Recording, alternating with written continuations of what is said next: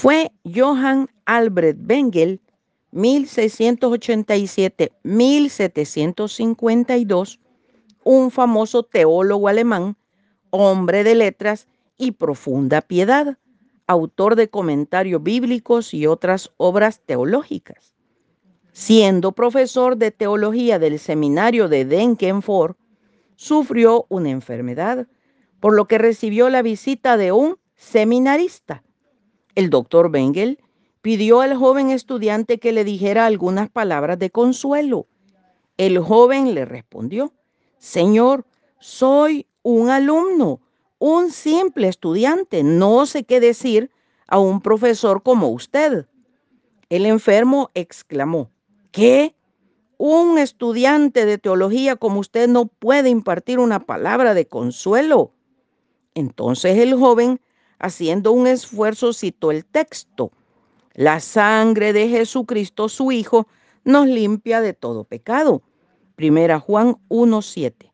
Y el doctor Bengel, conmovido, dijo, esas son las palabras que quería oír, son suficientes. Y tomando la mano del joven, la estrechó afectuosamente. La sangre de Cristo es preciosa. Primera Pedro 1, 19. Sino con la sangre preciosa de Cristo como de un cordero sin mancha y sin contaminación. Redime.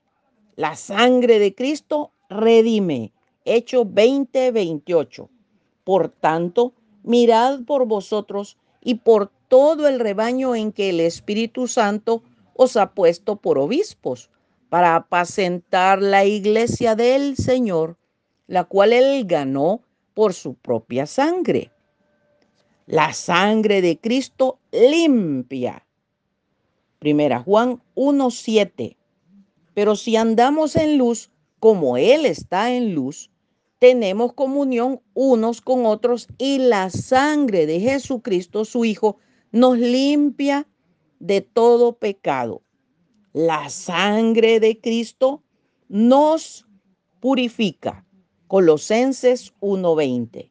Y por medio de él reconciliar consigo todas las cosas, así las que están en la tierra como las que están en los cielos, haciendo la paz mediante la sangre de su cruz. La sangre de Cristo reconcilia Efesios 2.13.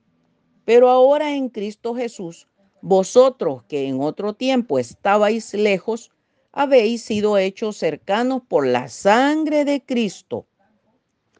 La sangre de Cristo abre el cielo.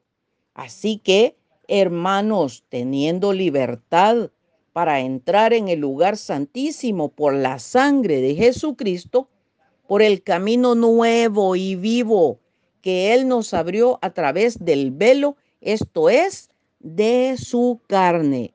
Enrique Piña. Bendiciones.